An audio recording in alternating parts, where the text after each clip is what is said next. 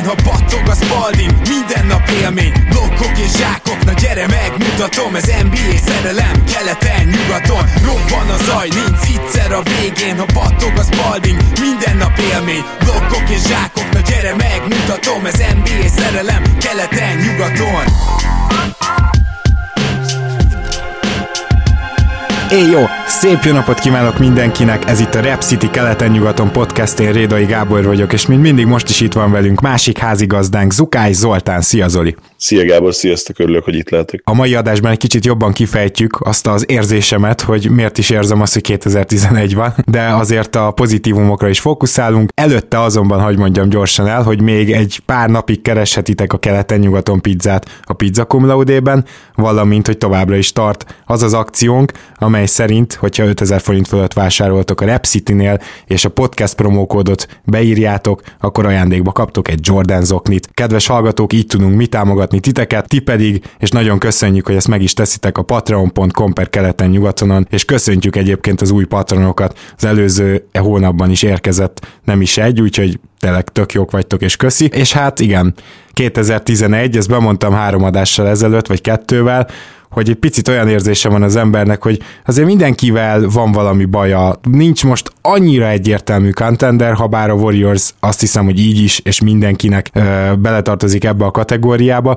de azt fogjuk ma kideríteni, hogy ki miért nem lesz bajnok, és az igazságosság kedvéért nem csak arra hoztunk három érvet minden egyes gárdánál, akit ma vizsgálunk, hanem azért arra is megpróbáltunk, hogy miért lesz mégis bajnok, úgyhogy ezen fogunk végigmenni, egy ilyen pörgősebb adás lesz, és Zoli, gondolom, hogy te is nagyon élvezted, amikor összeírtad ezeket az érveket, meg hát nagyon érdekes ilyen szempontból most a liga, mert ennyire kiegyenlített évek óta nem volt. Abszolút, abszolút. Tényleg élveztem most a, a készülés terveződésre, nem csak azért, mert ritka, és ilyenkor ugye különleges alkalom, csak viccelek természetesen, vagy, vagy legalábbis nyomokban tartalmaz csak valóságot ez a poén. Ugye az alapszakasz helyekkel kapcsolatos esély latolgató már lement, és ugye még a konkrét playoff párharc elemzések előtt vagyunk. Azt gondolom, hogy tökéletes időzítés lehet erre a mai adásra. Vicces egyébként, hogy mm, ezt az ötletet elloptuk, vagy legalábbis én elloptam volna valamelyik külföldi portáról, nem emlékszem, hogy melyikről, de amikor mondtam Gábornak, akkor hát ő közölte, hogy oké, okay, neki ez már eszébe jutott pár napja saját kútfőből, szóval ja, ezért kapja ő a Big Bucks-ot, ahogy kint mondják. Ami azt illeti, nagyon vicces volt, hogy írtad nekem, hogy hát az ESPN-ről van egyébként szó, hogy írtak egy ilyen cikket, hogy melyik nyugati contenderrel mi a baj, és én meg így napok óta azon gondolkoztam, hogy ezt felvetem ezt a műsorötletet, úgyhogy tényleg nem tudom, remélem, hogy nincsen valami beépített kémjük itt a keleten-nyugaton rendszerekben. Csak csak nem. Copyrightos pedig nem lehet ez a téma, mert ez ugye témaválasztás nem nagyon lehet copyrightolni, és ha már így alakult, akkor nyilván mi keletet is hozzávesszük, és akkor el is mondod majd szerintem, hogy mely csapatokkal. Igen, arra gondoltam, hogy kezdjünk a Golden State Warriors-zal. Azt gondolom, hogy ha volt olyan csapat, aminél picit nehezebb volt a miért nem lesz bajnokra választ adni, mint a miért lesz mégis bajnok, akkor ez mégiscsak a GSV. Nálad miért nem lesz bajnok a Golden State, mi a három érved? Nekem három érvem a, a mentális kiégés, chemistry, a clutch játék hiánya, illetve Cousins. Az elsőt szerintem nem kell nagyon megmagyarázni. Ha már a tavalyi döntőig visszamegyünk, akkor Livingstonnak volt ez a nagyon érdekes és kicsit ilyen sejtelmes nyilatkozata, hogy el se tudják képzelni az emberek, hogy, hogy az öltözőben mi ment. Hát azért mi el tudtuk képzelni, mert ugye voltak beszámolók arról, hogy például Draymond Green mit csinált korábban, Igen. konkrétan 15 percen keresztül üvöltött körrel, illetve lehordta mindennek. Ha, ha valami oka lehet annak, hogy, hogy miért néz ki furán időnként ez a Warriors, nyilván azon túl, hogy a playoffra tartalékolnak, ami majd nyilván kiderülne ebben az esetben, azt szerintem chemistry hiánya lehet. Tehát nagyon-nagyon nehéz fenntartani éveken keresztül ezt, ezt a valami meg, megfoghatatlan valamit, ugye eleve nehéz a chemistry definiálni. A clutch játék hiánya az egy másik olyan faktor, amit megkapnak rendszeresen. Vannak, akik még ma is úgy érzik a, a három bajnoki győzelem ellenére, hogy amikor igazán szorul a húrok, akkor ez a csapat nem feltétlenül tud jól teljesíteni. Én ezzel nem feltétlenül értek egyet, de az tény, hogy, hogy az elveszített pár harcaikban, amiben nem volt sok nyilván az elmúlt években, mert ugye öt év alatt háromszor nyertek, de amikor nem sikerült, ugye abban a döntőben, akkor, akkor ez ténylegesen a, a clutch játék hiányára volt ráfogható. És akkor ugye van Cousins, aki, akiről ismeritek az én véleményemet, kedves nézőhallgatóink, Én attól félek, illetve azt vizionálom, ha és amennyiben Cousins lenne az oka a kiesésnek, hogy kör egyszerűen a státusz, illetve a, a csapattársak nyomása miatt is itt elsősorban nyilván az eleve, illetve szintén komoly státuszra rendelkezőkre gondolok, tehát Curry és Durant, illetve Clay Thompson. Szóval az ő nyomásukra esetleg még nagyobb szerepet próbál majd Cousinsra rá erőltetni a play és ez lehet, hogy vissza fog ütni. Én ezt a három indokot hoztam, mint lehetséges okokat a kiesésre. Majdnem ugyanezt a három indokot írtam egyébként, úgyhogy érdemben annyit tudok még reagálni, hogy nyilván a chemistry problémák és az öregedésnek a, a, a jele is, de hogy annyira szétesett idénre már a védekezésük magukhoz képest, hogy őszintén mondom, hogy tavaly is csodálkoztam azon, hogy védekezésben még egy olyan top 5-ös szintig fel tudtak kapcsolni, ezt, ezt most megmondom, kizártnak tartom. És hogyha oda nem tudnak felkapcsolni megint, akkor azért lehetnek bajok. De akkor én meg elmondanám, hogy miért lesz mégis bajnok a Golden State, Természetesen ótvar nagy közhelyeket tudtam csak felírni. Az egyik a tapasztalat, nem hiszem, hogy magyarázni kell, ugye ők gyakorlatilag minden helyzetnek és annak a fordítottját is átélték az elmúlt időkben. Három egyről is veszítettek pár arcot, meg egy háromról is hoztak vissza konferencia döntőt. Gyakorlatilag nincs olyan szituáció, ami meglepheti őket. A másik, ez a bizonyos playoff kapcsoló, még akkor is, ha fenntartom azt, hogy nem tudnak most már visszaváltani olyan szintű védekezésre, mint amire tavaly még képes képesek voltak, de azért a playoffban ez a csapat nem csak motiváltabb, hanem támadásban is koncentráltabb, effektívebb, és védekezésben is egyértelműen feljebb lesz. És a harmadik pedig, hogy valószínűleg tartom azt, hogy jelen pillanatban talentben a ligát még mindig verik, és a playoffban ez főleg egyébként egy döntőben szerintem, vagy, vagy a későbbi szakaszaiban a playoffba, playoffnak nagyon sokat számíthat, ezért fognak nyerni, hát nyilván ezt mezei kosárlabdát csak messziről követő ember is össze tudta volna állítani ezt a listát. Én sem hoztam kevésbé közhelyes indokokat. Nekem az egyik szintén ugye a kollektív talent. Azt gondolom, hogy ez a csapat nem csak a mostani liga, de, de minden idők legtehetségesebb csapata. Hogyha az össz talentet nézzük, a tehetséget, illetve a játékosok sztár státuszát és tényleges képességeiket még soha nem volt annyira koncentrált mennyiség és minőségű tehetsége csapatban, mint ebben a Warriorsban. Ehhez hozzátettek egy, egy nagyon apróságot? Persze. Hogy szerintem ebben is azért egy picit esnek vissza, úgy értem az idei csapat mondjuk a tavaly előttihez képest, mert ugye most jelenleg azt mondhatjuk el, hogy van két top 5-ös játékosuk, és nem tudom, hogy Draymond Green még top 20 se és Clay Thompson meg a top 20, top 25 környékén van, de ő mondjuk évek óta. Viszont ugye Green az a nagy mozgó, aki, aki lehet, hogy idénre már inkább úgy Clay magasságában van, és ez még mindig nagyon brutális. Tehát nem tudsz még egy ilyen csapatot. Csak mondjuk a két évvel ezelőtti Warriorsban elképzelhető, hogy volt két top 5-ös játékos, és lehet, hogy Draymond Green akkor top 15-ös volt. Igen, ebben mindenképpen igazat adok neked, plusz ne felejtsük el azt se, hogy Igudala akkor még faktor volt. Tavaly helyenként még azt tudott lenni, de valljuk be, hogy most már nem azt vizionáljuk, hogy, hogy ez az idei rájátszásban is így lesz. Még mindig egy minőségi rotációs ember lehet, de én nem tudom elképzelni, hogy azt az impactet hozza, amit korábban. Az én másik két indokom az Steph Curry és Kevin Durant, megint csak közhelyes választások. Én, én Steph Curry-t minden idők talán legjobb támadó játék, játékosának tartom. Vacilálok közte és MJ között. Nyilván MJ összességében még jobb játékosnak tartom, ugye nálam ő minden idők legjobbja, azért, mert ő ugye védekezésben is abszolút elit volt, de ha csak a támadó oldalt nézzük, lehet, hogy Curry még nál is egy picivel jobb, vagy mondjuk egy szinten vannak. KD pedig Hát ahhoz képest, hogy mennyit ekészték, akár még a 2012-es döntő előtt is, illetve utána is, most már be kell lássuk azért minden idők egyik legjobb playoff scorerévé válik, aki nem csak volumenben és hatékonyságban, de a kiélezett pillanatokban is elképesztően nagy impacttel tud pontot szerezni cseréljük fel a Houstonnál, és elmondom, hogy a Houston miért nem lesz bajnok. A Houston azért nem lesz bajnok, mert ahogy egy gyengébb a wing rotációja tavalyhoz képest, és ebből következik egy kicsit a másik, hogy kapelát szerintem le fogják tudni az idei kapelát kergetni a pályáról small ball és nem fog most már a Houston azzal sikeres lenni, hogyha Tucker lesz centerben, mert egyszerűen nincs kit berakni,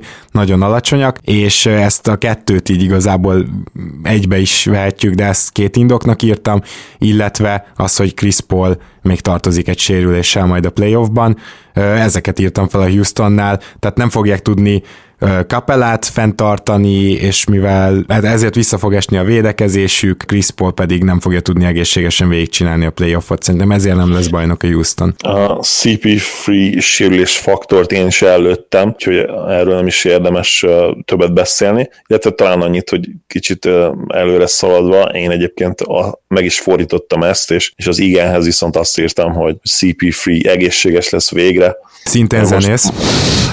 szuper, szuper, úgyhogy igen, ebből a szempontból is egy rugóra járt az agyunk. Ezzel el is mondjuk, hogy mennyire fontos ennek a csapatnak CP3. Fogunk még róla beszélni a konkrét, nyilván a konkrét playoff meccsapok során is, meg a lejátszás során is, hiszen Rockets egy elég hosszú menetelésre készül, és azt gondolom, hogy jó esélyük is lehet arra, hogy ezt megvalósítsák. Viszont a másik indokom az, az remélem, hogy kevésbé közszéles, és és ha jól emlékszem, te nagyon kedveled, akkor most meg kimondom ezt az edzőt, ugye Mike D'Antoniról beszélek, és na, majd röviden nagyon kíváncsi, kíváncsi leszek a véleményedre is erről az elméletről, hogy én D'Antonit mondanám ugye az egyik indoknak, hogy miért nem. Vannak, akik azt mondják, hogy véletlenek nem léteznek, és, és ha egy nem várt végkimenetel rendre megismétli önmagát, az okokat sokszor az illető személyben kell keresni, aki, aki, a, aki ezen események középpontjában van, és tényleg D'Antoninak valahogy soha nem jön össze a döntő sem, és bár tényleg érvehetsz amellett, hogy, hogy úgy, úgy igazán soha nem ő a hibás, mindig vannak körülmények, amik úgy összejátszanak kellene, de az is csak ott van ő,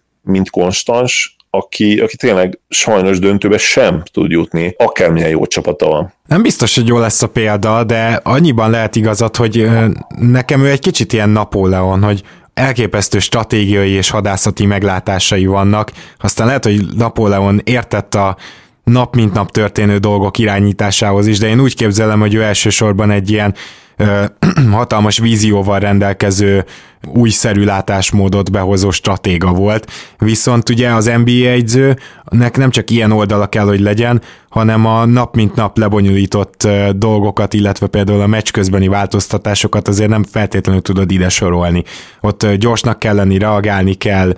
Lehetséges, hogy D'Antoni ebben egy picit gyengébb, mert azért emlékszem én a Sanznak a, a futására, ugye én azzal a Sanzal szerettem bele igazán az NBA-be, és ott azért sokat ekésztük D'Antonit, hogy későn hoz megváltoztatásokat. Igen, illetve ami még eszembe jut D'Antoniról, nem tudom, hogy, hogy ezzel is akár egyet tudsz érteni, vagy sem. Makacs, nagyon-nagyon makacs edzőnek tűnik nekem, és uh, egyszerűen tényleg ez a, ez a do or die mentalitás, de, de ez a do or die is vagy megcsináljuk, vagy nem, de, de így fogjuk megcsinálni, vagy így fogjuk megpróbálni, és kész. És ezen nem változtatunk, és, és én vele kapcsolatban nagyon ezt érzem mindig. Így van. Uh, egyébként Budenholzer is teljesen ugyanilyen egyző, ha már itt tartunk, de érdekes, hogy kicsit körre is, nyug- sőt, nem kicsit körre is igaz ez, és neki mégis lehet, hogy a talent miatt, de mégis ezzel együtt is sikerült egy dinasztiát építeni. És a harmadik indokom az a kiegészítő emberek, illetve nem is csak a kiegészítő emberek, mert abból van azért nagyon jó,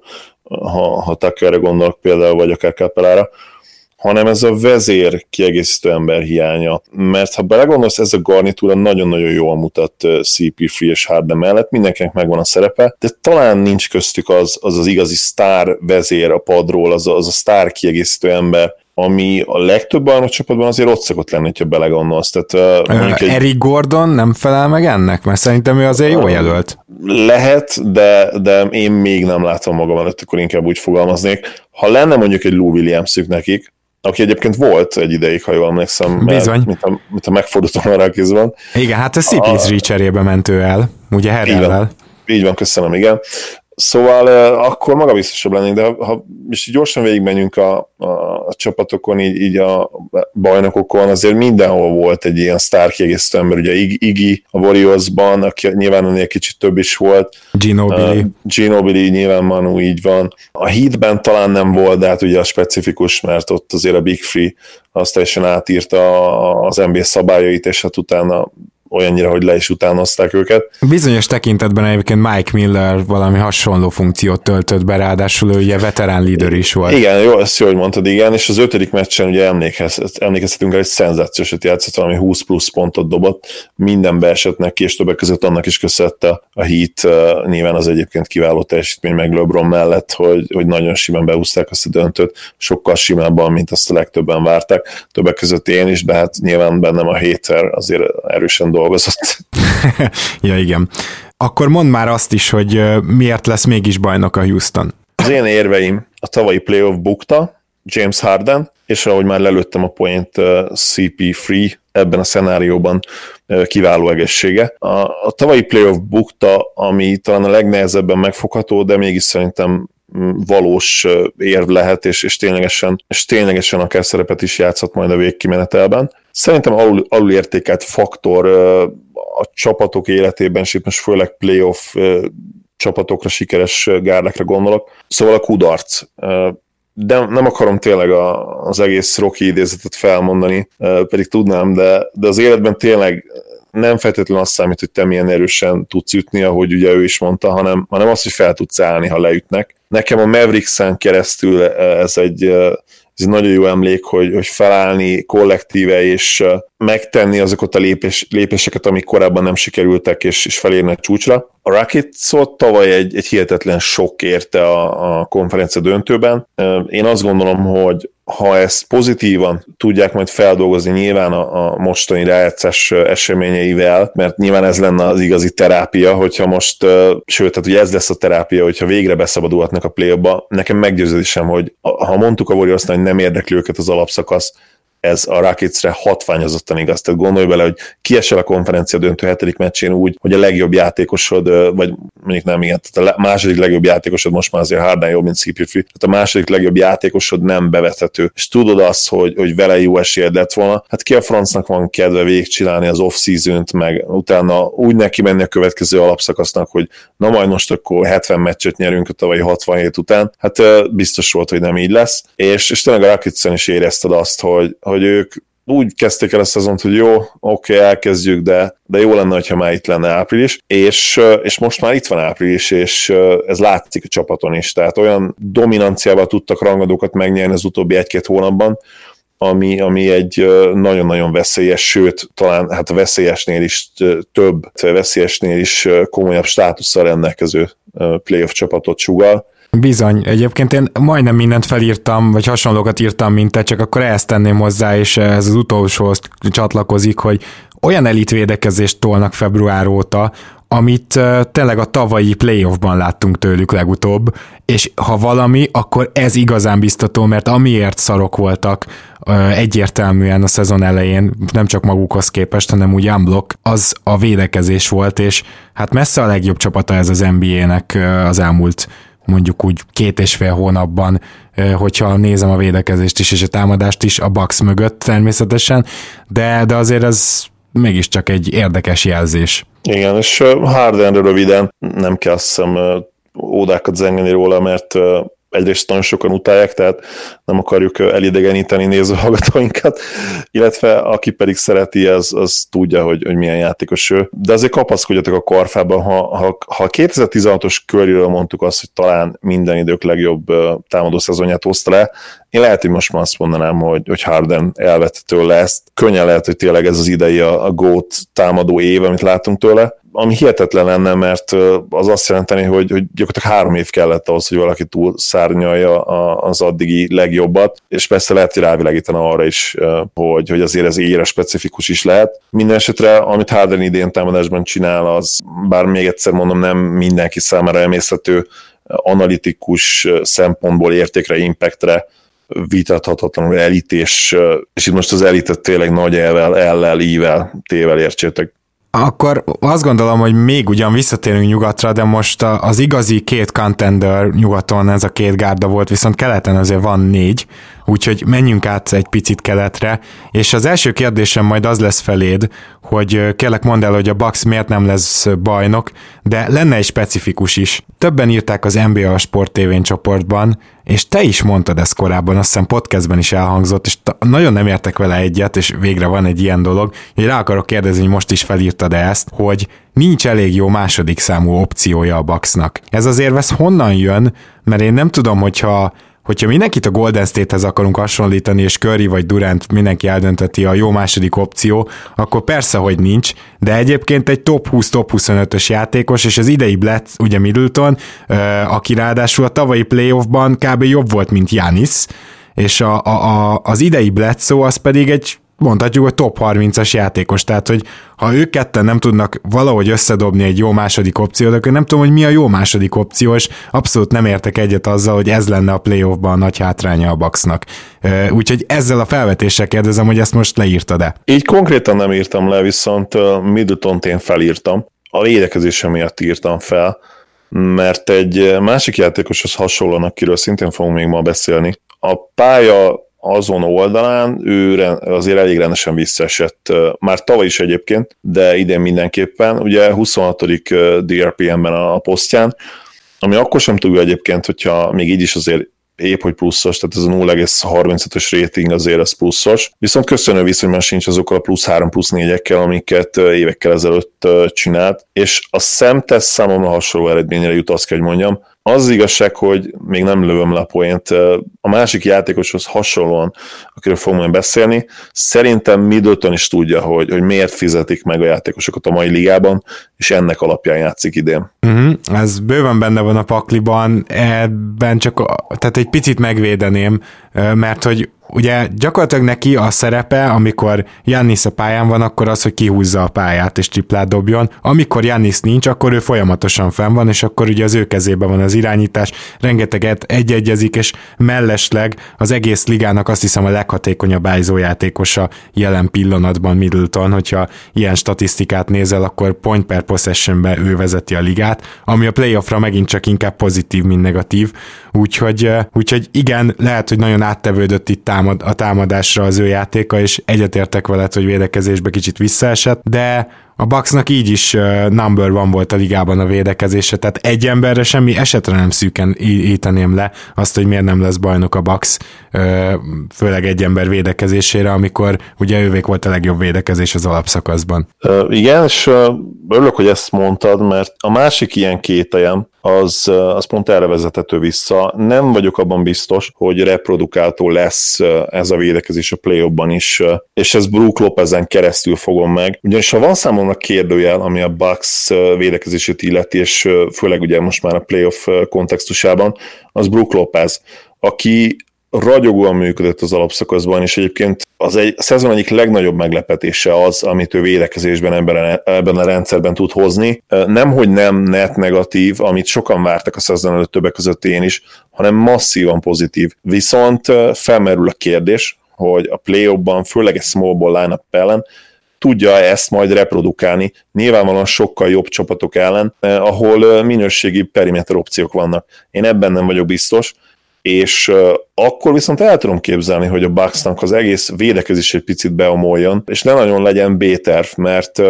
ha valamit láttam tőlük még az alapszakaszban, az ez volt, hogy amit csináltak, az nagyon-nagyon jól működött, de nem feltétlenül a legsok oldalúbb csapatok között emlegetném őket.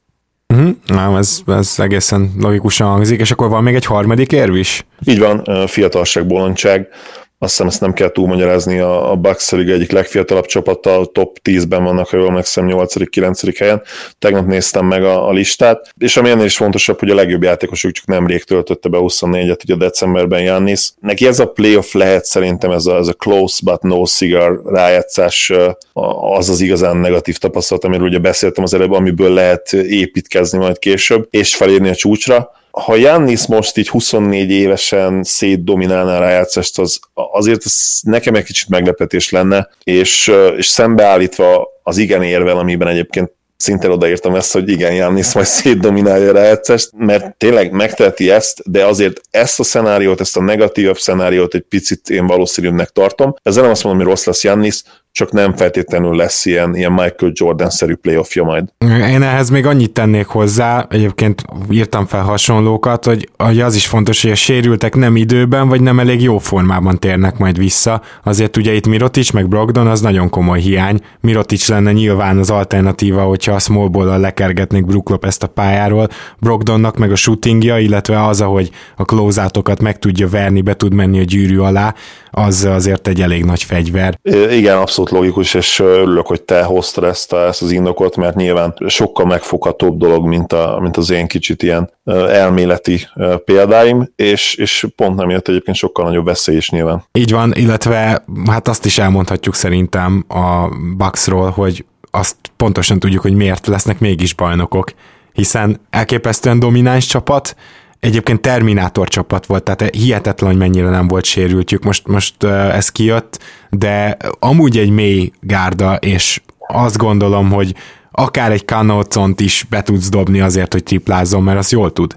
Tehát, hogy ez, ez a mélység, amit felírtam, az, Mond, hogy... Bocs, mondanám, hogy annyira nem volt sérültjük, hogy cserélni kellett egyért, csak hát az a baj, hogy Brogdon megöli ezt a poént, pedig egyébként nem pedig, lesz pedig tetszik. Gyakorlatilag még azt írtam fel az igennél, hogy Middleton megismétli a tavalyi playoff teljesítményét. Szerintem, ha ez megtörténik, akkor nem tudom, hogy kiállja az útjukat talán, talán a Raptors, most azt akartam hirtelen mondani, hogy a Celtics biztos nem, de nagyon érdekes lesz ez. Hadd mondjam én is még a, a két extra mm, faktoromat az igenhez. Jannis az egyik, mit lehet elmondani még erről a, gyerekről. Most olvastam egy mozi plegykát, egy nagyon érdekes mozi plegykát, ami lehet, hogy fel fog bőszíteni sok embert, hogy, hogy Michael Jordan, és nem a Jordan, hanem B. Jordan, mert ugye Michael B. Jordan lehetne a következő Superman, ami hát azért ugye elég érdekes lenne egy afroamerikai Superman, viszont én azt mondom, hogy ha már színesbőrű Superman szóba jöhet, vagy esetleg azt keresnek, akkor Jannis alkalmasul lenne erre feladatra, az effekteken tudja, hogy lehetne spórolni, nem keveset, és uh, tényleg belegondolni is félelmetes, hogy, hogy ez a gyerek akár még szintet is lépett a, a rájátszásra. Mondom, én nem ezt a szenáriót tartom valószínűbbnek, de, de nyilván nem sokkolna, mert tényleg belőle bármit kinézünk, nyilván azon kívül, hogy mondjuk ilyen 8-9 triplákat fog majd behaigálni a rájátszásban. És a másik faktorom a, a fanatikus nézősereg, ez a community. Ha Bucks nyerne, én nagyon remélem, hogy, hogy ez részben azért lenne, mert, mert ez a közösség, ez a nézősereg bebizonyítja azt, hogy, hogy a kis market is lehet sikeres. Persze a, az igazán nagy dolgok a sztárokon múlnak, a játékosokon, de szerintem a hazai pálya intézménye, a, a hazai pálya előnye az egy létező dolog, és ebben a Bucks nagyon erős lehet majd ebben a play hihetetlen milyen hangulatot tudnak ott teremteni. Ez nagyon tetszik, és nem is gondoltam rá. Nézzük meg a Torontót, és ott én jövök azzal, hogy miért nem lesz bajnok a Torontó, ami helyén is van, a Toronto Drucker mondja el ezt. Hát először is nyilván mondjuk a pozitívba máshogy írtam ezt, de a negatívba úgy mondanám, hogy inkonzisztens védekezés. A Raptorsnak ugyanaz az előnye, mint a hátránya, tehát hogy negyedekre meg tudnak mutatni irgalmatlan defense tényleg. Tehát most is az Orlando ellen első negyedben a Raptors nem védekezett, kapott is 30 valány pontot, és utána az egész meccsen kaptak talán 60-at a maradékba, vagy hát nem is 60-at, de 65-70-et. Tehát inkonzisztens védekezés nem fog beleférni a rájátszásba, nem tudják felkapcsolni. A másik, hogy a Raptors nem igazán tudott összeszokni most még már Gasollal, mert ugye alig játszottak úgy, hogy Kawai, Larry és Gasol egyszerre rendelkezésre állt, és ez azért elég nagy probléma lehet. A playoffba nem úgy kell menni, hogy még próbálgatod, hogy a van egy irányító centered, és vele hogy kell viselkedni a pályán. Úgyhogy ez is probléma lehet, illetve az, hogy Sziakamot én attól félek, hogy neki is ez még egy jövőre már valószínűleg kijavítható, de idén még, még nehéz playoff lesz, Szerintem lesznek olyan technikák, amivel őt leveszik a pályáról, mert annyira nincsen pull-up jumpere, hogy szerintem amikor ő elindul, akkor le fognak róla húzódni, és ez a playoffban, mint ahogy az összes hasonló típusú játékosnál ki fog éleződni. Ő nagyon jó catch and shootba a sarok triplából, tehát ez rendben van, de ez nem jelenti azt, hogy vezeti a labdát, és egyszer csak pull-upból rádobja a triplát. Az, az az ellenfélnek jobb dobás, és nem a Raptorsnak. És zárójelben még Gasolhoz odaírtam azt is, hogy Gasol pedig pedig lehet, hogy le fogják kergetni a pályáról, mert én nem tudom, hogy egy ilyen nagyon tripla dobó csapatnál kit fog fogni, tehát az, az elég problémás. Na örülök, hogy, hogy most kicsit tudjuk ütköztetni a, a, az érveinket, mert én ebből kettőt konkrétan az igényhez raktam, de, de most akkor még nem beszélek ezekről, hanem akkor jöjjenek az én nem faktoraim. Az egyik ilyen faktor Kyle Lowry. Én azt gondolom, hogy, hogy Lowry CP3-hez hasonlóan tényleg a legszerencsétlen pillanatokban tud megsérülni, per formán kívül lenni, ugye nyilván a, a kettő sokszor egymásra is hatással van, és a károgók én azt gondolom, hogy joggal hozhatják ezt fel, ami ugye lehet, hogy már nem is károgókká teszi őket, hanem inkább realistává. Az az igazság, hogy ha a Raptors bajnok akar, lenni, és szerintem ezzel egyet fog érteni, egyszerűen kell az elite shooting és playmaking Larry-tól, amit ő hozni tud, viszont ezeket csak akkor tudja hozni, amikor ő egészséges, és az a problémám nekem, hogy, hogy ilyet nem nagyon láttunk a play az elmúlt években, Remé, én nagyon remélem, hogy, hogy az idei lesz a kivétel, de ha, ha esetleg beborulna a Raptors szekere, akkor lehet, hogy ez lenne az egyik indok. Egyébként a más... azt hozzátehetjük, hogy a tavalyi az mindenképpen kivétel volt, mert ott 67%-os TS-sel hozta le azt a azt a szériát, szóval szerintem ott a shootingot és a playmakinget sem majdnem 8 asszisztot átlagolt, nem érheti kritika. Így van, tavaly viszonylag egészséges volt a play ugye sokan is mondták, hogy, hogy annyi idő után végre egészséges volt, tavaly más problémák voltak, ugye nem is kevés abból, ugye a konferencia, uh, a konferencia elődöntőben, igen. A másik faktorom nekem Kawai szíve, lelke, én így fogalmaztam meg, nagyon sokan megkérdőjelezik a motivációját. Én szeretném azt gondolni, hogy a playoff kihozza majd belőle az állatot, és megszakad majd a pályán, de ha esetleg ő már tudja, hogy lelépne, és nyilván ez egy nagyon borús jövőkép, de, de meg kell kérdezni, én úgy érzem. Vagy esetleg ettől függetlenül a sérülése egészségügyi problémája még mai napig, ha nem is jelenlévő, most jelenlévő dolog, de mondjuk, ilyen, mondjuk egy olyan probléma, ami kiújulhat, akkor nem vagyok biztos abban, hogy ez megtörténik már, mint a, az apai, anyai beleadása. Még akkor sem feltétlenül, hogyha playoffról van szó. Szóval én nagyon sajnálom, ha így lenne, de, de nem sokkolna a dolog. Szia, Szemi. Nekem ez a másik faktorom. És Nurse tapasztalatlanságát mondtam még ide nem kell túlmagyarázni ezt, én azt gondolom, Nurse úgy ismeri a csapatot, mint a tenyerét, ez nem kérdés, de mégiscsak ez az első szezonja főedzőként. Ő, ő vajon mennyire lesz clutch kiélezett helyzetekben, mert ez is nagyon fontos lesz azért. Te most annyira másokat mondtál, mint én, hogy most nem is dobom akkor neked tovább a szót, hanem elmondom gyorsan, hogy mik az okok, amiért a Toronto bajnok lesz, és akkor reagálj kérlek arra is. Én bennem az, az egy tény, hogy ahhoz, hogy a Toronto bajnok legyen, ahhoz azt a védekezést, ami ebbe a keretbe benne van, és amit időnként mutattak csak meg, azt elő kell kapni. A másik, Gasol és Ibaka közül az egyik minden meccsabban érvényesülni tud. És erre egyébként egész jó esélye is van a Raptorsnak, mert két különböző típusú centere van.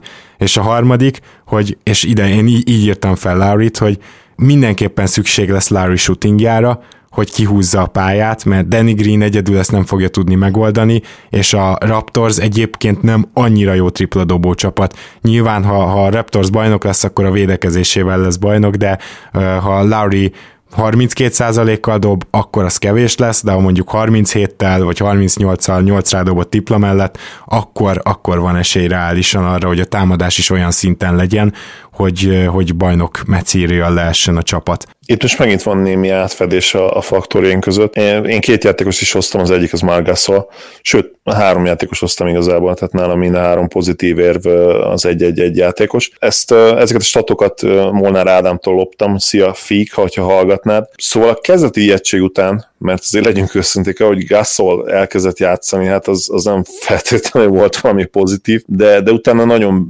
beilleszkedett ebbe a csapatba, ezt látni kell és én azt gondolom, hogy sikerült megtalálni neki azt a szerepet, és azt a meccsenkénti kb. 25 perc játékidőt is, amely alatt ő nagyon hasznos tud lenni. Ez az advanced számokból egyébként gyönyörűen látszik, ugye vele a pályán a Raptors gyakorlatilag egy teljes mértékben elit csapat, sőt, bár kicsi a minta, de amíg ő pályán van, addig elmondhatjuk, hogy a liga talán most már egyik, hanem a legjobb csapata. Tényleg nem fogom végig az összes statot, de de offensive rating, defensive rating, net rating szinte mindenbe elsők, amikor, amikor vele tudnak együtt játszani.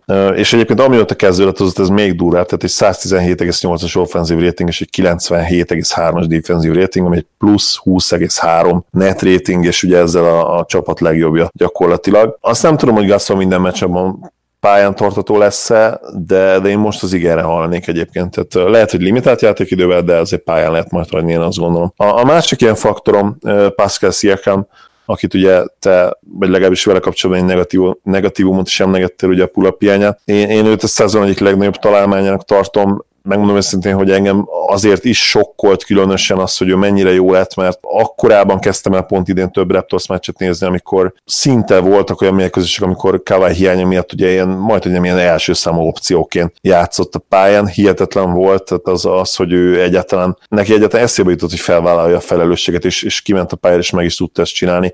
17 pontot átlagol jelen pillanatban 62%-os TS-sel. Szerintem senki nem is álmodozott ilyen statisztikákról erre a szezonra neki, és nem csak ezért, hanem a védekezése miatt is nálam ő az egyértelmű MIP, tehát lehet, hogy tényleg a szezon pimpje is, nem csak a MIP-je.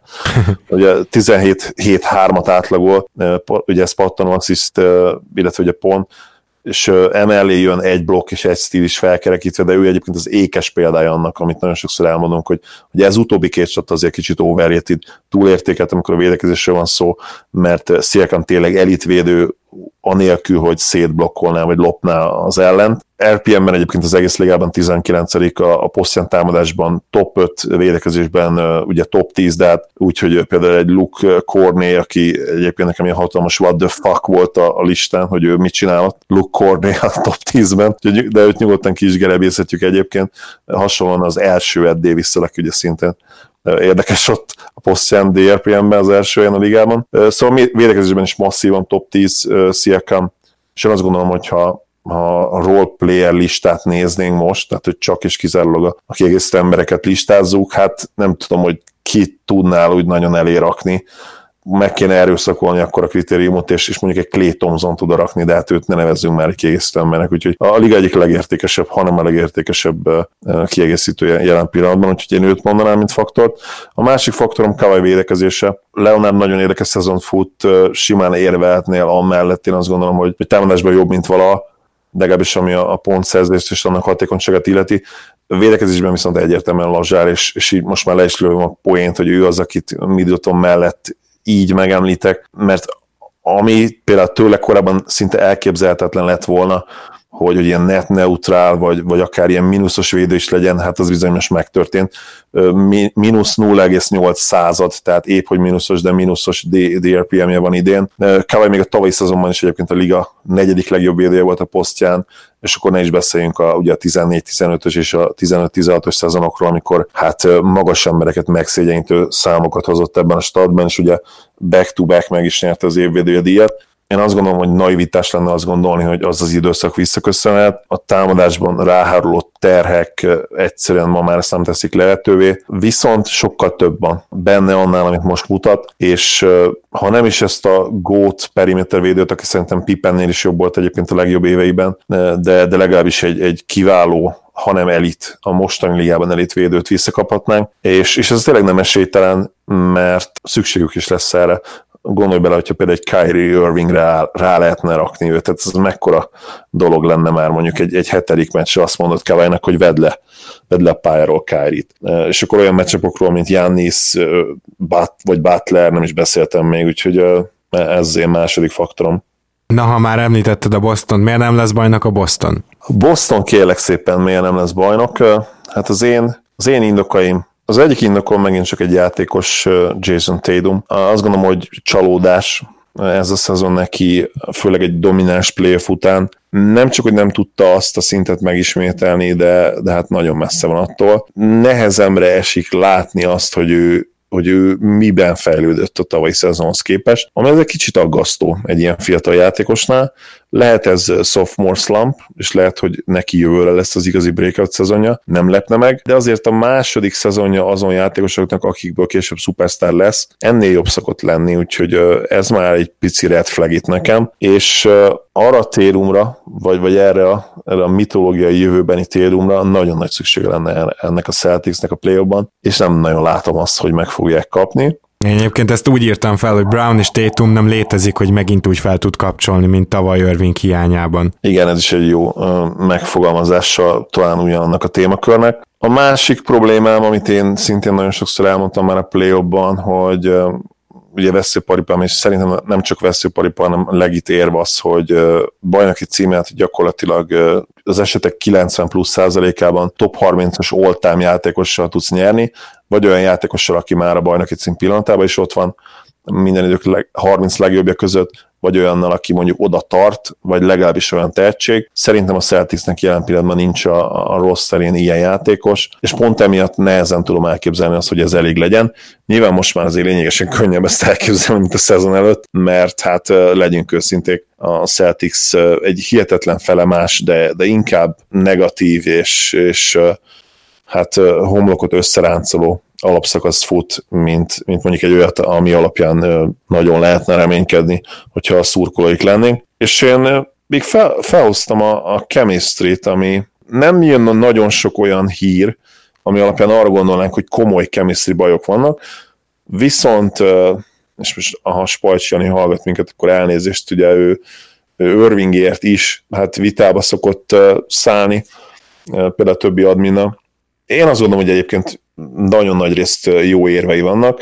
Ennek ellenére én, én Irvinggel kapcsolatban azért érzek visszás dolgokat idén is, ugye voltak olyan nyilatkozatai is, és lehet, hogy valami van a háttérben, lehet, hogy bizonyos játékosok úgy érzik, hogy, hogy ő nem feltétlenül akar hosszabbítani, most már, és ez lehet, hogy kihatással van az egész csapatra. Nyilván ez, ez ilyen abszolút összeesküvés elmélet a részemről, de én azért ezt is ide hoztam a, listára ezt a, ezt a vélt, valószínűleg inkább vélt, mint valós indokot, de hát azért na. Annyival egészítenélek ki, én két másikat írtam, azt, hogy idegenben mennyire szarok, és tényleg, tehát az alapszakasz tekintve is, meg a tavalyi playoffból kiindulva is, úgyhogy ezen a problémán például túl kéne lendülni, és a harmadik nálam az inkonzisztens támadás volt, mert én nagyon nehezen hiszem el, hogy ennyire be tudnak csődölni teljesen hihetetlen meccseken a támadásban, egyáltalán inkonzisztensek, mint csapat, de, de elsősorban támadásban tényleg ilyen nagyon-nagyon furcsa. Most akkor a playoffban majd folyamatosan 115 pontot fognak dobni, meg, meg 113-at átlagolni, valahogy nincs ez előttem. Aztán majd meglátjuk. Ezt írtam ahhoz, hogy miért nem, hogy miért igen. Három kis indok, Stevens Magic, ezt nem is akarom taglalni. Elő, előtted az enyémet, és Igen, igen, igen. Mindenkire van védőjük. Én azt gondolom, hogy a Bostonnak ilyen szempontból kifejezetten nap, nagy matchup hátrány, talán csak Kawhi Leonard lehet, de még ugye az egyetlen csapat, akinek Embiidre valamennyire van védője Horford személyében. Meggyőződésem, hogy ezt fogja tudni használni Stevens, és a harmadik pedig, hogy miért lesznek bajnokok, hogy valahogy találnak egy működő rotációt, én nekem meggyőződésem, ezt nem találták még meg, és nem tudom, hogy a playoffban például belefére majd az, hogy megnézzük, hogy épp jó napja van-e Gordon Haywardnak, vagy nincs. Ugye a már említett közös faktor, ugye Brad Stevens mellett én, én hoztam a, a keret mélységét. Azt gondolom, hogyha a Celtics bajnok lenne, akkor ez szinte biztosan ott lesz az okok között talán a liga legmélyebb keret az övék, ahogy mondtad, mindenkire van védőjük, és az, az igazság, hogy, hogy ha a minőségi rotációs embereket nézed, hát akkor nem biztos, hogy meg lehet állni kilenc alatt, és akkor már ott vagy, hogy, hogy nyolcnál többet kellene játszatnod igazából, hogyha aki akarnád használni a keret tehetséget és mélységét. Nem biztos egyébként, hogy Stevens minden párharcban képes lesz erre, de, de egy döntő faktor lehet, én azt gondolom. Illetve hoztam még egy indokot, Kyrie Irving személyét, aki hát lehet, hogy ebben a szezonban megérkezett, mint, mint ténylegesen elit, mondjuk egy top 10-es játékos. Egyértelmű, hogy ez, ez eddigi legjobb alapszakasza, és ha ezt ő meg tudná koronázni azzal, hogy a már egyébként Clevelandben látott szinten tud játszani, de most nem csak idezélbe csak két-három, négy mérkőzésre mondjuk egy hétmeccses párharcból, ami nagyon fontos volt abban a döntőben, és nélkül nem nyerik meg, teszem hozzá, de mégiscsak állandósítania kellene még, még azt is, és, és még tovább növelni ugye a frekvenciát az ilyen mérkőzéseknek. Szóval, hogyha erre képes lenne, akkor nem nagyon lenne okunk arra, hogy, hogy ne emlegessük ott tényleg akkor már a liga legjobb játékosai között, és ha ez megtörténik, akkor lehet, hogy az is teljesült, amit, amit én mondtam korábban, hogy, hogy egy top 30-as all szintű játékos lehet, még akkor is, hogy Irving valószínűleg nem fogja majd all elérni ezt, ezeket a helyeket, de a legjobbja, amikor neki megy, szerintem ez a szint. Mm-hmm. Hát el, el tudom képzelni, csak azt lesz nehéz elképzelni, hogy ez tényleg a már említett chemistryben hogy mutatkozik meg. De igen, ez lehet a Bostonnak az egyik nyerő faktora. Na lássuk azt akkor, hogy miért nem lesz bajnok a Fili. Ide is írtam párokat, tehát, hogy olyan dolog, aminek, hogyha az ellenkezője teljesül, akkor természetesen az már a bajnoki cím mellett érv hogy nincs megoldás a Simons problémára. Ezt úgy írom, hogy tavaly a Boston tökéletesen megmutatta, hogy Simons mitől lesz hátrány egy playoff párharcban, és hogyha ezen nem tudnak javítani, akkor azt gondolom, hogy idén is bajba lehetnek. Ezzel kicsit összefügg, Brown rossz és lassú döntései. Szintén azt kell, hogy mondjam, hogy ez egy elég jellemző faktor Brownnál, és hát én azt remélem, hogy egyszer megmutatja, hogy ő azért ennél jobb egyző, de jelen pillanatban, szóval mondtam korábban is, hogy álmomban nem raknám a top 15-be, lehet, hogy a top 20-ba se egyzőként, úgyhogy ő neki van mit bizonyítania. A harmadik, amiért nem lesz bajnok a Fili, az pedig az, hogy hát nem esnek a triplák. Mert azért a Filinél megfigyelhető szerintem, hogy ez elég egyébként egy, egy kisebb redik sérülés is, tehát az már óriási probléma nekik, de hogyha mondjuk Rediknek meg Tobias Harrisnek nincs olyan kifejezetten jó napja triplából, akkor azért ez a csapat ez támadásban meg tud állni rendesen, és a playoffban ez nem biztos, hogy bele fog férni. Úgyhogy szerintem ezekért nem lesz bajnok a Fili. Simons én is hoztam, illetve ugye Simons dobását, vagy hát annak a hiányát, ugye. Az az igazság, hogy Simons azért kell, hogy szerepel, mint lehetséges indok, mert az ő problémája az, az kikerülhetetlen. Tehát az biztos, hogy jelentkezni fog a play mint potenciális akadály, amit át kell tudni ugrani, az, az biztos, hogy jön. Tehát ebből a szempontból már egy kicsit más, mint, mint, a, mint a többi érvem majd, illetve a többi faktorom, mert ez biztos, hogy meg fog történni, tehát lesz olyan csapat, amelyik behúzódik a francba Simonsról, sőt, ha most tippelünk, én azt mondanám, hogy az összes csapat be fog húzódni Simonsról, még akkor is, hogyha egyébként vannak, akik azt mondják, hogy ha Simonsnak területet adsz, az sem feltétlenül jó, tehát nagyon nem szabadna behúzódni róla, hanem inkább ilyen mondjuk ilyen két lépésről kellene levédekezni. Én egyébként ezzel valószínűleg egyetértek, mert ha ő lendületet, lendületet vesz, akkor azért nehéz megállítani. Ettől függetlenül ez egy nagy probléma, nem feltétlenül és nem minden meccsabban fog mondjuk ilyen párharcot eldöntően kijönni, és, és talán lehet kompenzálni, és én még azt is mondanám, de azért az egyetlen, hogy a mai ligában ez hát messze nem ideális, és akkor ezt a nem ideális, ezt végig nagybetűvel képzeljük el. A másik faktorom nekem Joel Embiid, én ezt úgy fogalmaztam meg, hogy, hogy Embiid inkább akar majd Shaq lenni, mint Olajjúban, és szerintem ez találó is rá, hogyha említettem azt, hogy Middleton, illetve Kawai hát nagyon sokat visszaestek védekezésben, akkor ez Joel Embiidről is el kell mondanunk. Nekem az ő effortja a védőoldalon idén nagyon nem tetszik, azt gondolom, hogy sokkal kevesebb energiát fordít rá, mint tavaly, és ez egyébként látszik a statisztikákból is, ugye míg tavaly ötödik volt DRPM-ben centerek között, idén 23 én azt gondolom, hogy tőle több kell majd a play-ban védekezésben, és, és nem feltétlenül mindig arra kell majd koncentrálni, hogy ő, neki meglegyen a 30 pontja, mint ahogy azt teszi most az alapszakaszban. A harmadik faktorom szintén egy játékos, ha már így belejöttem, akkor miért hagynám abba,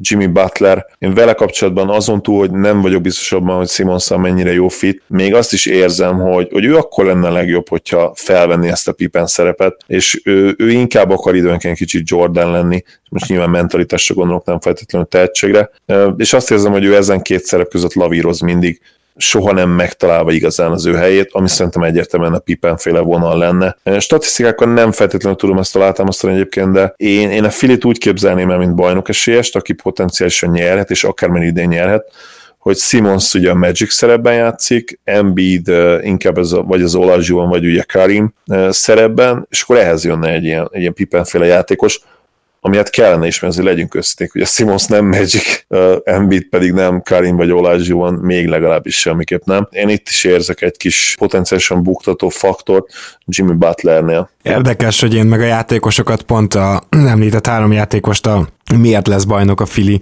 ez írtam, persze úgy, ahogy írtam, rögtön értető lesz, Embiiddel nem tudnak mit kezdeni az ellenfelek, ugye elképesztő matchup nightmare, és ő azért tényleg mindenkinek, mert őt small sem nagyon tudod lekergetni. Clutch Butler megnyeri nekik a meccseket, gyakorlatilag amióta oda kerül, ezt csinálja, hogyha ezt tudja hozni a playoffban, az ott még értékesebb lesz, illetve Simons pályán tud maradni point forwardként, és ezért ráadásul egy all-switch defense-t is tudnak tolni Simonszal, tehát uh, Simons pályán maradása védekezésben is fontos lesz. Nagyon jó indokok, én is hasonlókat hoztam egyébként. Nekem az egyik faktorom az a talent wins, tehát ugye a tehetség mindenek felett, bár nem a legjobb fitek egymás mellett, legalábbis Butler és Simons semmiképp, és talán nem is a legjobb korban vannak, ugye mint Harris, mint pedig Butler azért egy két-három évvel idősebb, vagy három, egy három-négy évvel is.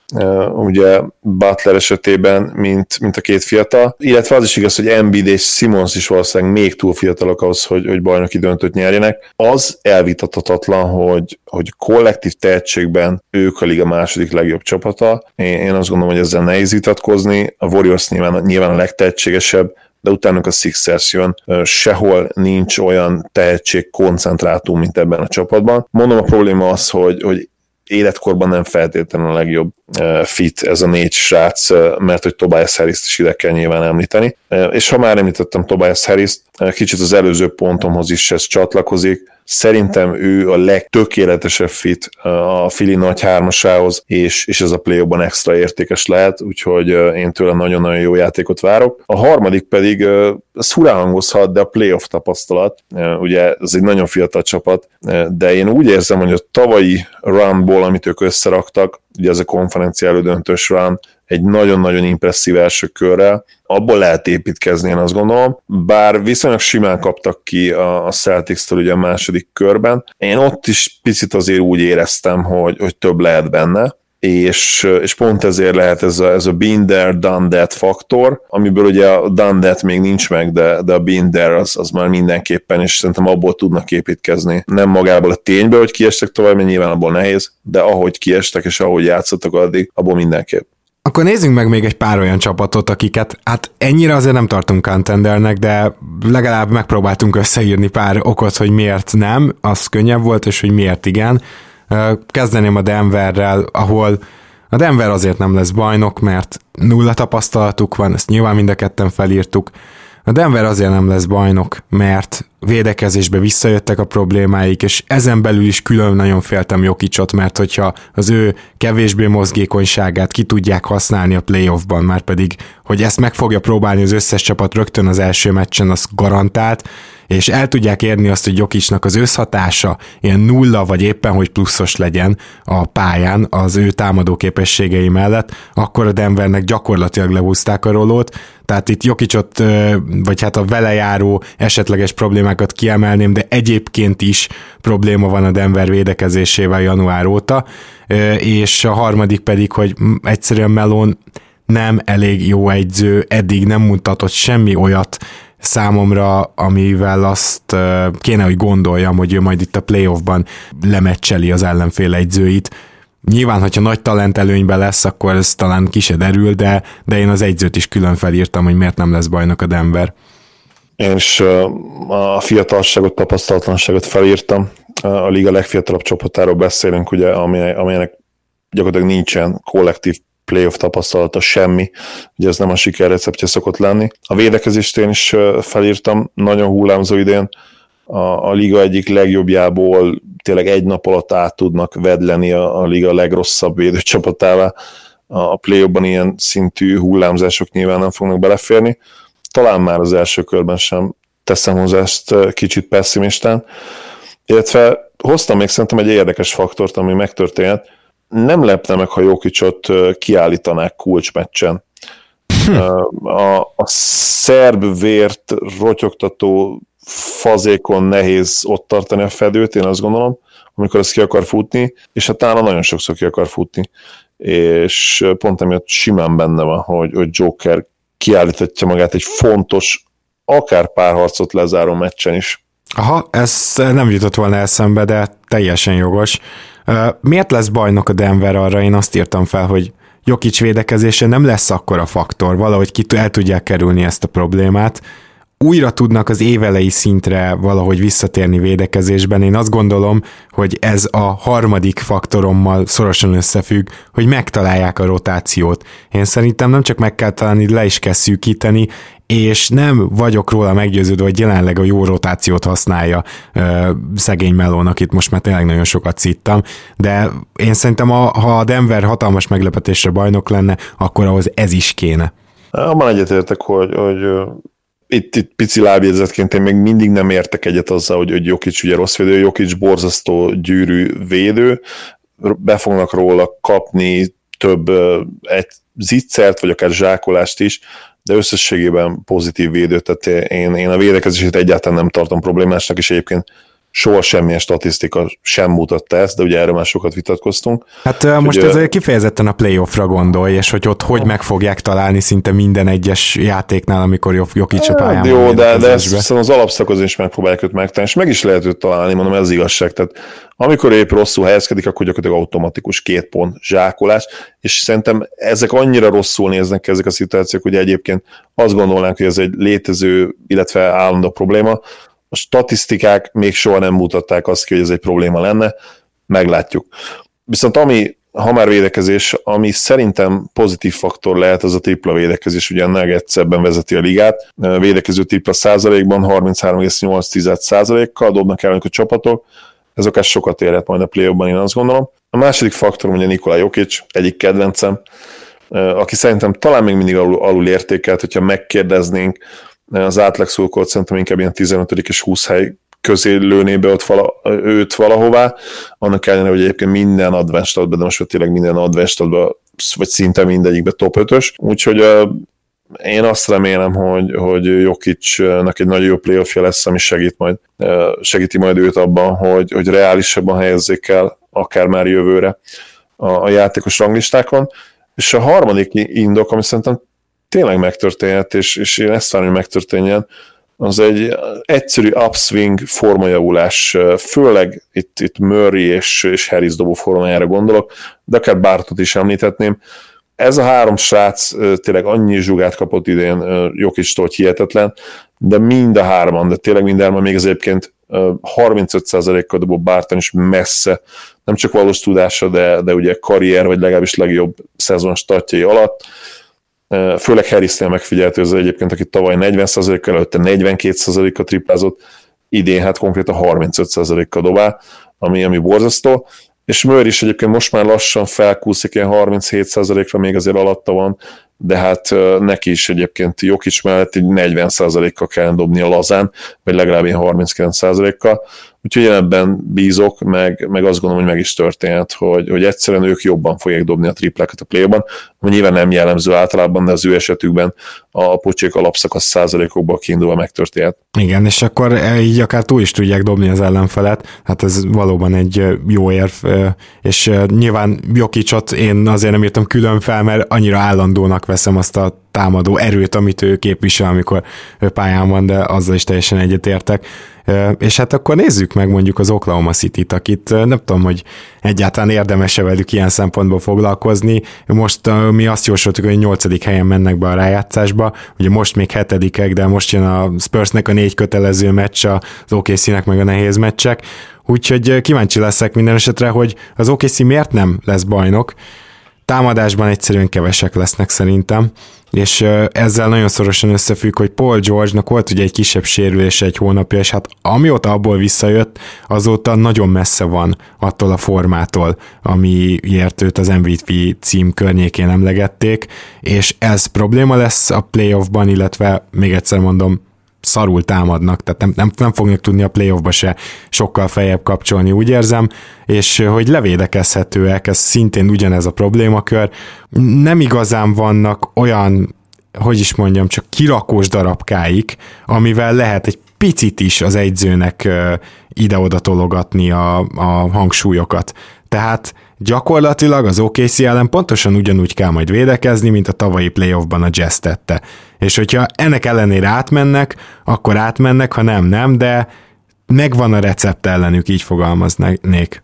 Nem az egyik faktor Westbrook. Idén egyébként nagyon jó dolgokat is csinál, főleg ha ugye a, az MVP évhez viszonyítjuk, amit hát nyilván meg lehet ítélni, úgyhogy világra szóló statisztikai kuriózum, vagy, vagy kicsit negatívabban is, ugye mi azt mondhatom, hogy mi többes számba inkább az utóbbihoz tartozunk. Én nem tudom még mindig elképzelni Russellt, mint, mint egy győztes játékos, ami azért is lehet fura, vagy akár némely igőtök számára megmosolyogtató is, mert hát ő tényleg a, a, ez, ez a soha fel nem adni mentalitás tulajdonképpen ilyen poszter bolyának tartanak, és ugye én kimondhatom, hogy boy, mert nem vagyunk Amerikában szerencsére, Igen. illetve, illetve poster boy kontextusban mondtam, de, de én mégis azt gondolom, hogy ő, ő nem feltétlenül igazi nyerőtípus, és azért nem, mert, mert talán túlságosan azt gondolja magára, hogy ő, hogy ő egy nyerőtípus, és, és nem hajlandó változtatni a, a játék stílusán, teljes mértékben ösztön lény a pályán, és neki, neki ez az erénye, meg nyilván ezért is szeretik annyian, de szerintem ez lesz neki a, a keresztje is, ami az NBA karrierjét illeti, és ha nem nyerne soha, akkor szerintem ez lesz az elsődleges ok. A másik a, a floor spacing, nem kell magyarázni, az OKC ott van a liga leggyengébben triplázó csapatai között, nem gondolom azt, hogy ma ezzel lehet nyerni, lehet akármilyen jó védekezésed, illetve a harmadik faktorom a keretmélysége, amelyik hát legyünk őszinték azért nem, nem a legjobb, nem a legerősebb, hogy finoman fogalmazzak, tehát ahol, ahol, fel, ahol feltonnak 2019-ben ott kell lenni a rotációba a szezon nagy részében, hát azt arról a keretről mindent elmondtunk, én azt gondolom. Igen. Egyébként az vicces volt, hogy az okc nem tudtam háromokot érni, hogy miért lesznek mégis bajnokok. Nyilván ez már messze van a realitástól, de tulajdonképpen azért őt, őket még mindig kiemelten kezel ilyen szempontból az amerikai média, mondjuk bőven kiemeltebben, mint a Denvert, akik második helyen állnak az alapszakaszba, hiába lesznek esetleg nyolcadikok, úgyhogy ez is nagyon érdekes, de így egyszerre teljesüljön az, hogy Paul George ismét MVP formába kerül, és esnek a triplák. És mondjuk nem tudom, hogy ettől bajnokok lennének el, nem vagyok róla meggyőződve, de az biztos, hogy ennek teljesülnie kell, hogyha ők egy csodafolytán mégis bajnokok lennének. Igen, nagyon jó meglátás, én azt gondolom. Ha bajnokok lesznek, akkor tovább megyek, ennek teljesülnie kellett, mert másképp ez a csapat nem fog nyerni, az biztos. Paul George-ot én is felhoztam példaként, ahogy mondtad idén, gyakorlatilag MVP szinten játszik. Nyilván nem fog nyerni, mert, mert nem nyerhet két ilyen gigász mellett, de, de azon a szinten játszik, én azt gondolom. A másik faktor, amit én is írtam, az a védekezés. Amikor az okc tényleg megy, akkor, akkor abszolút elit védekezést tudnak bemutatni. Talán még, még a jazznél is jobbat, ami legalábbis a perimeter védekezést illeti. És a harmadik faktorom, amivel lehet, hogy meglepetést okozok számodra, az Donovan. Én azt gondolom, hogy, hogy ő nagyon pozitívan fejlődött az elmúlt időszakban, és nem lepne meg, hogyha egyébként abból a szempontból is jobb lenne, amivel ugye őt sokszor elkézik, meg sokszor hát kritikával illetik, hogy, hogy kielezett helyzetekben nem tud jó döntéseket hozni. Valamiért van egy olyan megérzésem, hogy most ez is változhat majd, és, és ha, ha az OKC domináns csapat lehet, a, legalábbis a playoff elején, mondjuk ha a playoff elején dominánsak lennének, akkor akármi megtörtént, ugye, mert nyolcadikán fognak jó esélye bejutni, ha bejutnak. igen. Szóval, szóval igen, tehát ha, ha valamiért mennek, én azt gondolom, hogy akkor Donovan ott lesz ezen faktorok között. És akkor még kettő csapatot hoztunk nektek, két olyan csapatot, akit valószínűleg épeszű ember azért nem venne ide, hogy itt contenderként beszélgessünk róla, de a két legjobb formát mutató gárda az elmúlt mondjuk egy hónapból, a Clippers és a Jazz, úgyhogy náluk is megnéztük azért, hogy vajon miért nem lesznek bajnokok, és azt is, hogy milyen csoda folytán mégis. Kezdjük a jazzzel, a jazznél azt írtam fel, hogy azért nem lesznek bajnokok, mert kevés ballhandlingük van a switch defense ellen, ugye ez az, amiben gyakorlatilag belebuktak az előző playoffban is, ez nem igazán változott. Gobert bajban lesz a small ball ellen, szintén láttunk már erre példát, és Rubio rosszabb formában van, mint tavaly, már pedig a tavalyi sem volt elég a jazznek. Egyértelmű Donovan Mitchell egyedül ballhandler igazán ebbe a csapatba, főleg, hogyha azt nézzük, ki az, aki támadni is tudja a gyűrűt, úgyhogy a jazz nagyon röviden és velősen ezért nem lesz bajnok. bármennyire is felszívom az én faktoraim között is ott van Riki, sajnos nála ugyanaz a probléma, mint Simonsnál, nem lehet ezt megkerülni, kikerülni. Viszont én Donovan Mitchell-t is, is felhoztam. Nagyon nagy csalódás így összességében ez a, ez a második éve, főleg azok után, hogy hogyan játszott időnként még a play ban is ugye újoncként. Valahogy az érzésem, hogy ő egy szinte kész játékosként érkezett az NBA-be, és nem vagyok abban biztos, hogy, hogy nála a plafon olyan sokkal magasabban lesz, és az a baj, hogy, hogy ez, a, ez a kiegyensúlyozatlanság, amit ő bemutat, az, az sok esetben azért megmarad az egész pályafutás során, és nem nagyon tudja kinőni a játékos, ilyen-olyan okok miatt. Úgyhogy nála is ettől félek egy kicsit, meglátjuk, hogy ránk cáfol a play illetve ránk cáfol mert ezt ugye inkább én mondtam egyedül. És a harmadik probléma az az, és ez kicsit nyilván Mitchell és Rubio-ra is visszavezethető, akik ugye mind a ketten lottery pikek voltak, hogy nincs periméter sztárja a, a jazznek. Ugye sokszor szoktunk beszélni arról, hogy mi kell a mai NBA-ben a bajnoki címhez, a triplázás az egyik indok, amit fel szoktunk hozni. Az elite pick and roll ellen jó védekező magas ember általában szintén ott van a faktorok között, de ha, ha kellene mondani például egy játékos, játékos típust, akire szerintem a mai ligában szükséged van, ahhoz, hogy nyer, az a perimeter sztár lenne, és a jazznek nincs ilyen játékosa. Uh-huh. Not bad, not bad. Hát a kicsit már viccesebbre vettem a figurát, miért lesz mégis bajnok a jazz felsorolásban. Az egyik az nem vicces, hanem nyilván ennek meg kell valahogy történnie, akkor Gobert pályán tud maradni folyamatosan, és uh, ugyanazt az elitvédekezést hozzák. Végig esnek a tripláik, ez a másik, és nem tartom valószínűnek. A harmadik Mitchell átmegy Hardenbe. Hát ezt tudtam felírni. Nyilván a, ahogy a többi szurkoló hat sem hiszem, hogy megsértődött itt a miért nem kérdésekre adott válaszoknál, a jazz szurkerek sem fognak megsértődni. Igen, azt gondolom, hogy nem. Nálam az egyik faktor nyilván a védekezés, no-brainer. Ha a jazz nyerhet, az valamiféle ilyen Detroit Pistons féle sztorinak kell, hogy legyen, csak ugye a mai ligában az nyilván lehetetlen, hiszen ahogy már ezt sokszor átbeszéltük, ma a 2004-es Pistons se tudna nyerni. Azért másik faktorom Gobert, csak kicsit másképp megvilágítva, mint amit te mondtál én azt gondolom, hogy, hogy idén ő már tényleg top 10 impact, és valószínűleg top 10 játékos is, bár támadásban az RPM az, az még mindig nem szereti őt, elég az edzét meghallgatni a, Snydert, ugye, hogy, hogy mennyire fontos ő támadásban is, nem csak ugye az alley veszély miatt, hanem, hanem ugye egyébként is elzárásaival, illetve csak a jelenlétével. És az én harmadik faktorom Joe Ingles, vagy Mr. Underrated, ahogy én mától elkezdem őt hívni megint nem nagyon beszélünk róla, de, de hát brutális, amilyen szezont lehoz, főleg az utóbbi hónapokban. Most nem néztem rá a game logjaira az elmúlt egy-két hétben, remélem, hogy nem, nem volt borzasztó meccs zsinórban, mert akkor ez kicsit hülye jön neki, de, de azt tudom, hogy, hogy ilyen két-három héttel ezelőtt illetve addig a pontig hihetetlen formában volt, és, és szerintem tényleg a liga egyik legalul értékeltebb játékosa. Clippers, uh, hát itt én azt írtam fel, hogy a Clippers azért nem lesz bajnok, mert a pad jobb, mint a kezdő. Ez egyébként ez a play különösen kijöhet, szóval az a helyzet, hogy Lou Williams nem véletlenül jön a padról, azért jön a padról, mert ő a kezdők ellen védekezésbe túl nagy hátrány. És minél többet van ő fönt cserék ellen, nyilván aztán a végén a clutch szituációkban is ő fenn van és kell, de, de amúgy meg minél többet van fent cserék között, annál kevésbé jön ki ez a mínusz, és annál inkább tudja termelni a pontokat úgy, hogy ez egy pozitív hatással legyen a csapatra. Szóval jobb a, pa, a jobb a pad, mint a kezdő. Nem tudnak védekezni úgy, ahogy a playoffban elég lenne. Egyszerűen nincs emberállományuk rá, tehát hogy lehetetlen is. És a harmadik, nincs olyan emberük, aki matchup problémát okoz az ellenfélnek. És ez tényleg így van, mert még egy Donovan Mitchellről is el lehet mondani, hogy azért ő okozhat bizonyos párarcokban matchup problémát. A Clippersnek egy olyan játékosa sincs, aki bárkinek matchup problémát okoz. Én nem gondolom azt, hogyha Dani Gallinari megdobja a 20 pontját, akkor azzal ne lenne kibékülve a bármelyik playoff ellenfél, hogyha Lou Williams megdob egy 25 pontot 5 asszisztal, azzal is tökéletesen ki lesznek békülve, egyik sem lesz olyan, akire a védelmeknek extrém módon fel kell készülniük. Úgyhogy ezt a hármat írtam fel, hogy miért nem lesz bajnok a Clippers.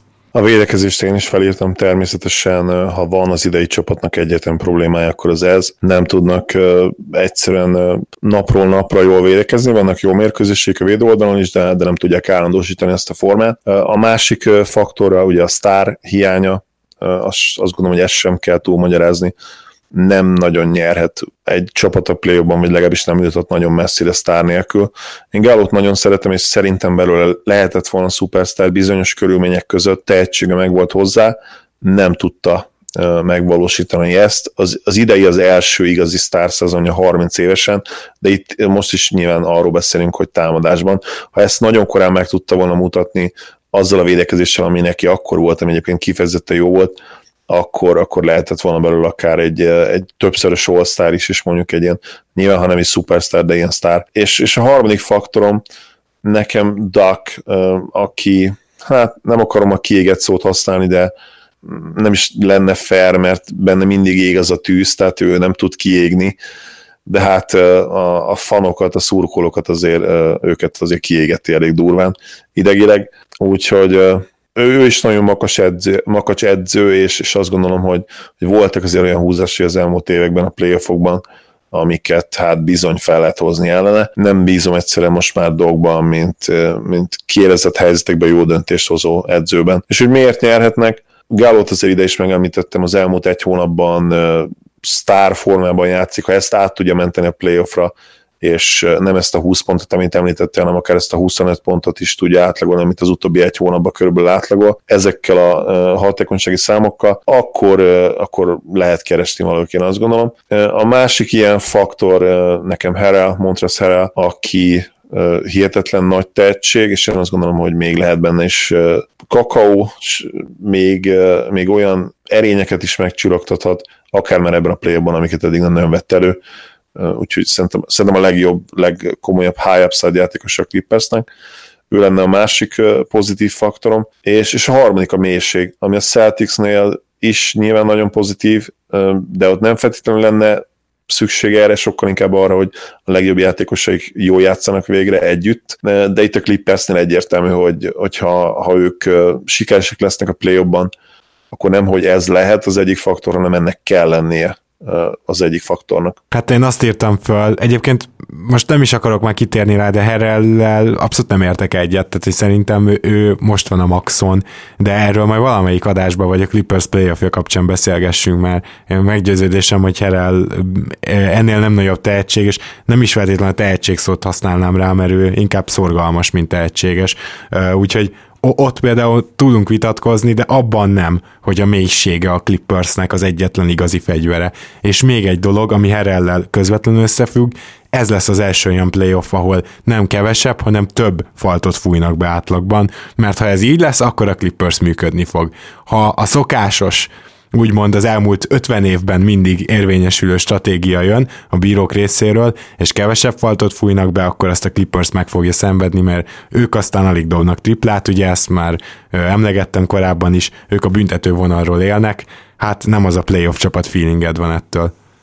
Említsük meg én úgy gondolom még röviden a Blazers-t, amelyik nyilván a Nurkic sérüléssel elég erős választad arra, hogy miért nem lettek bajnokok, én azt, vagy miért nem lesznek bajnokok, ezt azzal egészíteném ki, hogy Nurkic lehetett volna az a plusz fegyver támadásban az ő passzolása, a posztjátéka, amivel egy kicsit túl tudnak majd lendülni azon, hogy egyes-kettes posztról szinte az összes playmaking és ballhandling jön náluk, az, ahogy ők kikaptak, az megint egy ilyen recept a tavalyi playoffból, amelyiket minden csapat alkalmazni fog, és ezen nagyon sokat segített volna, hogyha a maradék három játékos, aki pályán van, abból legalább valaki tud passzolni, legalább valakinek oda lehet adni a labdát, és vagy ö, pontot dob belőle, vagy egy assziszt jön belőle, és Nurkicsen azt gondolom, hogy ez az, ami megszűnt, és ráadásul McCallum is még csak visszatérőben van a sérüléséből, úgyhogy, úgyhogy én náluk igazából ezért mondtam, hogy nem lesznek bajnokok. Gondolom, hogy neked is hasonló dolgok szerepeltek. Nurkic faktort említette, nagyon-nagyon sajnálatos sérülés. Az én másik ilyen faktorom ugye CJ McCallum, aki ugye szintén sérült most, és egyébként hát én amúgy is megkérdőjelezem az ő, az ő playoff impactjét? impactjét is így van, illetve, illetve azt is, hogy nálam mennyire magasan lehet az a bizonyos playoff plafon. Én őt nem látom magam előtt, mint egy ilyen legendás playoff performer, egyébként örülnék neki, hogyha rám volna, mert nagyon jó kis feel good story lenne, hogyha ez a Blazers nyilván főleg, a, főleg hát szinte majdnem teljes egészében a, a perimeter dújukon keresztül mégis rá tudna cáfolni. már megint sokat gyerés. És az én harmadik faktorom, hogy miért nem lesznek bajnokok, Evan Turner, illetve a két tripla-duplája, én őt az egyik leghaszontalanabb játékosnak tartom a ligában, és azt gondolom, hogy ez csak rossz szó, lehet, hogy ő egy ilyen NBA rekordot felállított, ebből semmi jó nem fog kisülni a play Miért lesz mégis bajnok a Blazers? Azért lesz mégis bajnok a Blazers, mert Lillard is és McCallum is foghatatlan lesz, és kidolgoznak valami olyan eddig nem nagyon látott vagy számomra nem ismert stratégiát, amivel az ő csapdázásuk, erős levédekezésük elkerülhető. Valószínűleg ennek meg kell történnie, plusz Zach, Zach Collins bebizonyítja, hogy ő az a védő, aki egy all-switch defense-be is tud működni, elképesztően mozgékony lesz, és uh, ugye más típusú védekezésre váltanak vele, mint Nurkicsal, aki mindig ugye visszalépett, és ez, ez, ez hirtelen beüt működik, és Kantert nem is kell pályára engedni. Ezt csak most jutott eszembe, nem írtam fel a faktorok közé, de például a Blazersnél megtalálnak azt a, azt a fülbevalót, ami ugye a Dragon Ballból azt a fusion-t lehetővé tette, amikor két ember egyesül, na ha azt megtalálnak, és Kentert és Zach Collins-t összeraknák, akkor simán lehetne esélyük. Ennek hiányában én is a, a fiatal erőcsatára, illetve ugye a centerben is bevethető játékosra gondoltam. Zach Collins szerintem nagyon nagy tehetség, messze nem jött még ki az belőle, ami, ami benne van, ami ugye nyilván nem is meglepő, hiszen nagyon fiatal, és nem is feltétlenül kapta meg a lehetőséget. Herrellel ellentétben teljesen egyetértek. Igen, majd arra még visszatérünk. A másik faktorom így, ennek hiányában az kell, hogy legyen, hogy Enes Kenter elkezd védekezni. Most itt egy kis hatásszünetet tartatunk, egy két-három másodpercet. Oké, okay, mindenki, mindenki kirögte magát. És a harmadik faktorom, amire szerintem még több esély van, az, hogy, hogy Dame Lillard még egy szintet lép, gyakorlatilag a semmiből, mert azt gondolnánk, hogy gondolhatnánk, hogy már ezt megtette, és, és lehoz egy ilyen Michael Jordan-szerű playoffot a semmiből. Hát igen, most sajnos a Blazersnek valami hasonlóra lenne szüksége a bajnoki címhez, de ez nem negatív dolog, hanem ez most úgy érezzük, hogy realitás, viszont drukkolunk a Blazersnek, hogy cáfoljanak meg, mert már ezzel az alapszakasszal is megtették ismét, úgyhogy ha mi valami rosszat mondunk, vagy hát ez relatív, hogy mi a rossz, nyilván most a bajnoki címhez képest rosszat mondunk a Blazersre, akkor általában örülhetnek a Blazers hívek, mert akkor valami jó következik. Nyilván megemlíthetjük a Spurs-t, de... Meg, meg kellett volna, igen. Nehéz szívvel nem beszéltünk róluk, de egyrészt hülye jött volna, hogyha hat csapatról beszéltünk volna nyugaton, még akkor is, hogyha tudjuk, hogy mennyire erős nyugat. Így is gyakorlatilag majdnem az összes bejutott felsoroltuk az picit már erős lett volna. Még az is lehet egyébként, hogy... Zoli, legendás de... számolási képességed most sem hagyott cserbe, ugyanis hét csapatról beszéltünk, hét és csak a Spurs maradt ki. Csak a Spurs maradt ki, jó, igen. Tehát akkor szuper. Kezdtem is fejbe számolni, hogy ki, ki a franc maradt még ki, kiről nem beszéltünk, de akkor igen, meg volt mindenki. Valakit ezek szerint ki kellett hagynunk, mert nem beszéltünk minden nyolc csapatról, azért kicsit sajnálom ezt, de, de akkor így tessék, Spurs vannak gyorsan. Az egyik indok természetesen Pop, Gábor egyetért velem, biztos vagyok benne Popovics. A, a másik indok az, hogy, hogy DeRozan végre kiválóan fog játszani a play sőt, még annál is jobban fog játszani. Aldridge természetesen csatlakozik hozzá, és, és Murray visszatér, akkor mond, mondanék egy ilyen meglepő dolgot, mert elvileg a sérülés sem hiszem 7 hónap ezelőtt történt, ki tudja, ha bejutnak a döntőbe, lehet, hogy egy Dejunte Murray akár vissza is térhet, és akkor Gábor kérlek, hogy miért mondom, nem lesznek miért nem.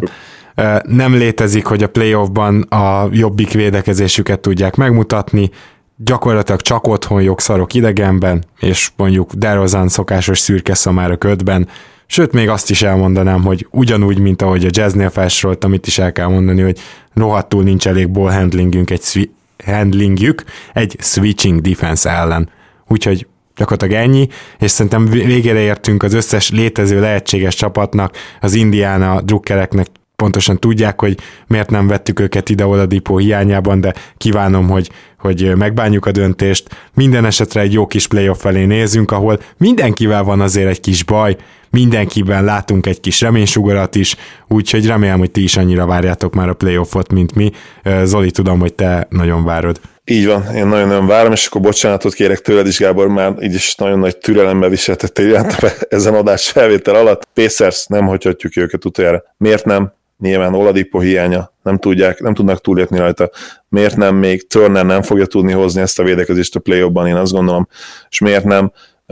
nem túl jó fit, a második legtehetségesebb játékosuk Turnerrel szerintem Sabonis hihetetlen tehetség, nem tudják kihasználni azt a, azt a per 36 szörnyeteget, ami jó igazából, és akkor átdobom a labdát, bocsánat, miért oh, igen? Kösz. A Detroit Pistons-t megszégyenítő védekezésbe kapcsolnak, Wesley Matthews átveszi Oladipo szerepét, és Tyreek Evans a tavalyi Memphis-i formáját hoz a támadásban. Köszönöm szépen, hogy itt voltál ma Zoli. Örülök, hogy itt lettem, köszönöm a lehetőséget, sziasztok! Köszönjük, hogy hallgattok minket, sziasztok!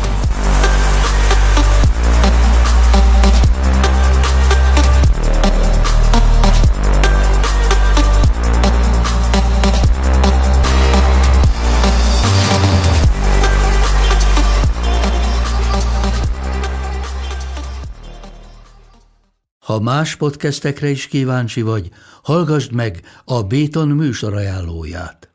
El tudod képzelni, hogy a podcastet, amit éppen most hallgattál, fél év múlva már a mesterséges intelligencia generálja? Mi sem. De ha érdekel, eljötte már a gépek lázadása. Hallgass bele az Embertelen podcastbe. Orsós Lajos vagyok, a műsor házigazdája. Egyelőre még élőben. Egyelőre. Fedezzük fel együtt, hogyan ismerkedik, randizik, mesél és vitatkozik Betty és Péter, két teljesen mesterséges intelligencia. Lajos, a podcast címét mond még egyszer, Léci. Oké. Okay. Embertelen podcast.